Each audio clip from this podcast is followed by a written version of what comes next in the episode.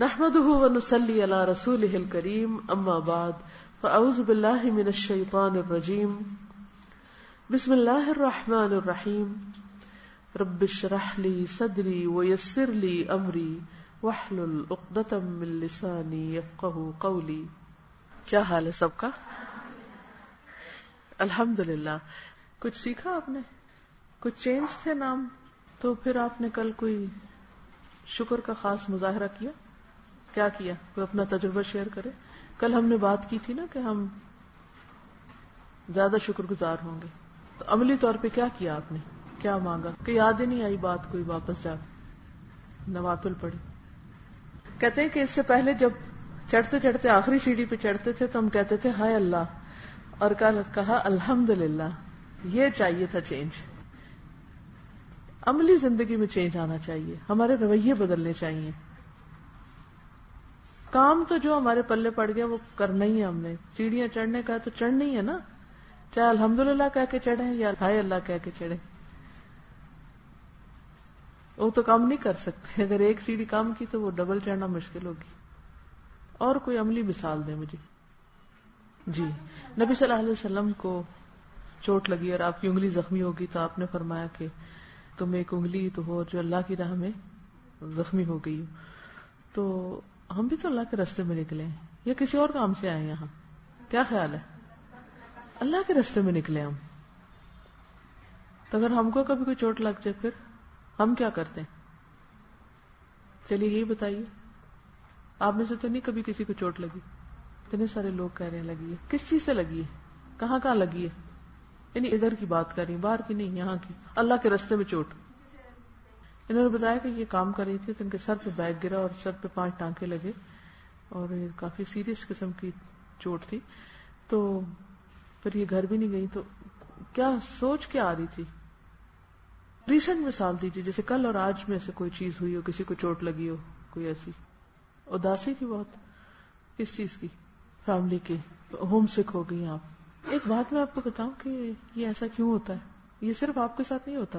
ہم صبح اٹھتے ہیں نا۔ عجیب سی ایک اداسی سی اور ایک عجیب سی چیز آنے لگتی ہے، جس کی کوئی وجہ بھی نہیں ہوتی، نامعلوم سی وجہ ہوتی ہے۔ ہوتا ہے آپ کے ساتھ؟ اس کی کیا ریزن ہوتی کو بتائے گا؟ مثلا میرے جیسا مصروف بندہ سوچ نہیں سکتا فارغ ہونے کا، لیکن اس کے باوجود میرے دل کی کیفیت بھی یہ ہوتی ہے۔ تو ایسا کیوں ہوتا ہے؟ اصل میں یہ شیطانی وسوسے ہوتے ہیں اور ہم میں سے ہر ایک کے پیچھے وہ لگتا ہے۔ وہ دیکھتا ہے ادھر سے بھی نہیں، پکڑا جا رہا ادھر سے بھی نہیں، ادھر سے اور کچھ نہیں تو اداس ہی کر دو۔ تو غمگین رہے گا تو کوئی جوش جذبے سے تو کام نہیں کرے گا نا بندہ، ہے نا؟ اس کو فوراً سوچتی ہوں، اللہ تعالیٰ ہی دل میں ڈالتا ہے کہ یہ تو شیطان کی طرف سے۔ شیطان خوف دلاتا ہے، شیطان غمگین کرتا ہے بندے کو۔ اگر آپ معاوضہ تین کو دیکھیں، دونوں صورتوں کو کلوز برب الفلق اور کلوز برب الناس۔ کلوز برب الفلق میں آپ دیکھیں کلوز برب الفلق منشر ما خلق منشر غاسق نظام وقت ومن شر النفاثات في العقد، ومن شر حاسد اذا حسد. کتنے شر بیان ہوئے؟ ما خلق، غاسق نفاسات اور حاسد. چار، ٹھیک ہے؟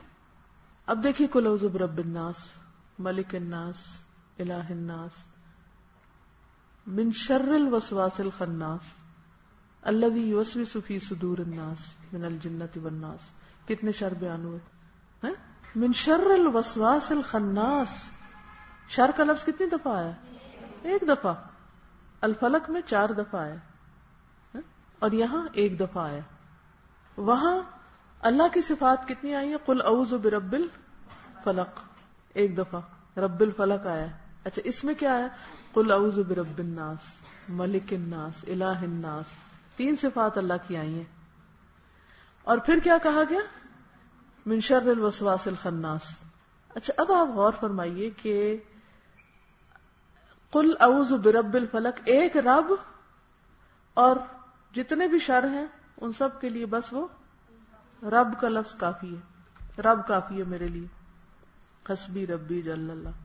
اچھا جب شیطان کی بات ہوئی تو رب کی کتنی صفات بیان ہوئی؟ کل اعوذ برب الناس، ملک الناس، الہ الناس۔ تین دفعہ رب کا ذکر آ رہا ہے یہاں۔ اور مقابلہ کس سے ہے؟ بس ایک شر سے ہے یہاں۔ اور وہ کیا ہے؟ وسواس الخناس۔ الذي يوسوس في صدور الناس من الجنت والناس۔ اس سے کیا پتا چلتا ہے؟ کہ یہ جو شر ہے نا، کس کا؟ شیطان کا۔ یہ بہت بڑا شر ہے۔ ہم اس کی حقیقت کو عام طور پر ریئلائز ہی نہیں کرتے، سمجھتے ہی نہیں۔ ہم اس کو سمجھ ہی نہیں پاتے۔ ہم کبھی کسی کو بلیم کر دیں گے، کبھی کسی کو، کبھی کسی کو۔ حالانکہ یہ جتنی نیگیٹیوٹی ہے ہمارے اندر، وہ ساری شیطان کی طرف سے آتی ہے۔ قرآن پاک میں آتا ہے، انما نجوا من الشیطان. یہ سرگوشیاں بھی شیطان کی طرف سے۔ انسان کے اندر وہ پریشانی ڈالتا ہے تو انسان خسر بسر شروع کر دیتا ہے۔ اس کے کانوں میں بات، اس کے کانوں میں بات، اس سے غیبت، اس سے چگلی، اس کے پیچھے بات، اس کے۔ تو آپ کو اس کی انٹینسٹی محسوس ہو رہی ہے کہ نہیں ہو رہی؟ تو جب آپ بلا وجہ اداس ہونے لگے، تو فوراً کیچ کریں دشمن کو۔ اچھا تمہیں اور کچھ نہیں ملا؟ اب مجھے تم پریشان کرنے چلے ہو۔ میں نے نہ پریشان ہونا، نہ غمگین ہونا، نہ دکھی ہونا، کچھ بھی نہیں ہونا۔ میں اپنے رب کی پناہ میں آ رہی ہوں۔ اور یہی پڑھنا شروع کر دیا۔ کل اعوذ برب الناس۔ اچھا خوف کس کا آتا ہے ہمیں؟ اداس کس سے ہوتے ہیں؟ تو مدد کے لیے کون چاہیے؟ رب چاہیے۔ کل اعوذ برب الناس۔ رب الناس۔ اگر لوگ تکلیف دے رہے ہیں، تو رب الناس کی مدد چاہیے۔ میں اس کی پناہ میں جا رہی ہوں۔ وہاں شیلٹر ہے میرا۔ اور اگر لوگ بہت زیادہ یاد آ کے ستا رہے ہیں، دو طرح ستاتے ہیں نا، یا تو وہ تنگ کرتے ہیں تو ستاتے ہیں، یا یاد آتے ہیں تو ستاتے ہیں، یہ بھی ستانے کی ایک قسم ہے۔ تو پھر ہم کیا کریں؟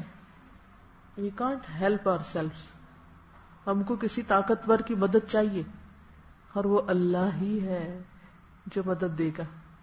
اب مثلاً اگر ہم گھر والوں کو یاد کر کر کے روتے رہیں دکھی رہیں، اداس رہیں، پریشان رہیں، کام چھوڑ بیٹھے ادھر روئیں ادھر روئیں، اس سے ذکر کریں، پھر فون کرنے شروع کر دیں، پھر کبھی کچھ حاصل ہے کچھ؟ اینڈ آف دا ڈے نتیجہ کیا نکلتا ہے؟ بتائیے مجھے۔ کسی کو بھی یاد کرنے کا نتیجہ کیا نکلتا ہے؟ اس غریب کو تو خبر بھی نہیں ہوگی۔ کچھ بھی نہیں حاصل ہوتا۔ بالکل۔ اب ہماری اس یاد کا نہ اس کو کوئی فائدہ، نہ ہمیں کوئی فائدہ۔ فائدہ کس کو ہوا؟ یہ بتائیے، شیطان کو فائدہ ہوا۔ اس نے ہٹانا تھا، ہمیں ڈسٹریکٹ کرنا تھا، وہ کر گیا۔ وہ کر کے چلا گیا اور ہم اس کے پندے میں آ گئے۔ اور کیا ہوتا ہے؟ اصل تو اس کا کام یہ کہ جس مقصد کے لیے آئے ہیں ہم، وہ نہ پورا کریں۔ اس میں ہم ناکام ہو جائیں۔ اگر کام کرنے آئے تو کام نہ کریں۔ اور اگر ہم پڑھنے آئے تو پڑھے نہیں۔ اور جیسے آئے ویسے کورے کے کورے چلے جائیں۔ بعض اوقات ہم ناشکری بھی کر بیٹھتے ہیں۔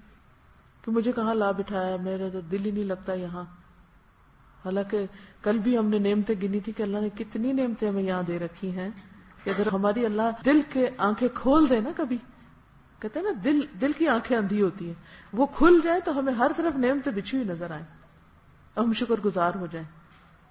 تو ایسی پریشانی بالکل ختم ہو جائے۔ تو اب آپ دیکھیے کہ جب آپ یہ دونوں صورتیں پڑھیں نا صبح شام تین دفعہ، تو ذرا سا سوچ کے پڑھا کریں۔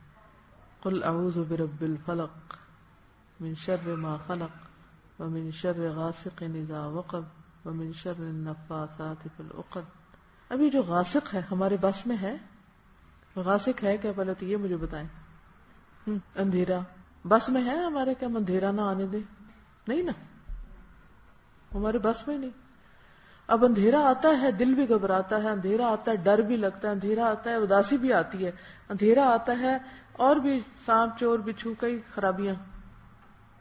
اداسی کا اٹیک زیادہ کب پڑتا ہے؟ اندھیرے میں ہی پڑتا ہے۔ اکیلے میں۔ تو دن بھر تو ہم ادھر ادھر مصروف رہتے ہیں۔ اس وقت ہمیں خوف بھی آتا ہے، ہمیں غم بھی آنے لگتا ہے، ہم پریشان بھی ہونے لگتے ہیں۔ یادیں بھی بہت ستانے لگتی ہیں۔ تو اس وقت کہا کرے منشر غاسق نزا وقب۔ اچھا وہ منشر نفاسات فی العقد۔ یہ ہمارے کنٹرول میں ہیں نفاسات کون ہوتے نفاسات؟ جادوگرنیاں یا جادوگر یا جو بھی جادو کے کام کرتے ہیں۔ ہے ہمارے پاس میں کہ ہم ان کو پکڑ لیں جا کے کہ تم نہیں کرنا میرے خلاف کچھ۔ تو اس کے لیے پھر ہم کس کی مدد لیتے ہیں؟ اللہ کی۔ اچھا حاسد۔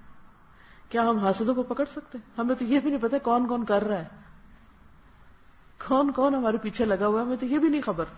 اچھا کبھی پتا چل بھی جاتا ہے۔ کیا کر سکتے ہم؟ کچھ کر سکتے کوئی ہمارے خلاف ذرا سی بات کر جاتا ہے نا، پھر ہمارا حال کیا ہوتا ہے؟ وہ حاصل تو کہہ کے چلا گیا، ہمارا کیا حال ہوا؟ ہم اسی میں، اس نے کہا، کیوں؟ اس کا تانا بانا بنتے رہتے دھیڑتے رہتے، بنتے رہتے دھیڑتے رہتے۔ پھر کسی اور سے ڈسکس کرتے، پھر اس سے کرتے، پھر حاصل کیا ہوا؟ نتیجہ کیا نکلا؟ کچھ بھی نہیں۔ وہ اندر ہی گھیرا کر لیتے۔ ہیں اپنا ریموٹ دوسرے کے ہاتھ میں نہیں دینا کہ وہ ہمیں پپٹ بنا لیں جدھر، وہ ہمیں رلا دیں کبھی اور کبھی ہنسا دیں اور کبھی ہم نہیں، ہم اپنی عقل سے سوچ کے کریں، جو بھی کریں۔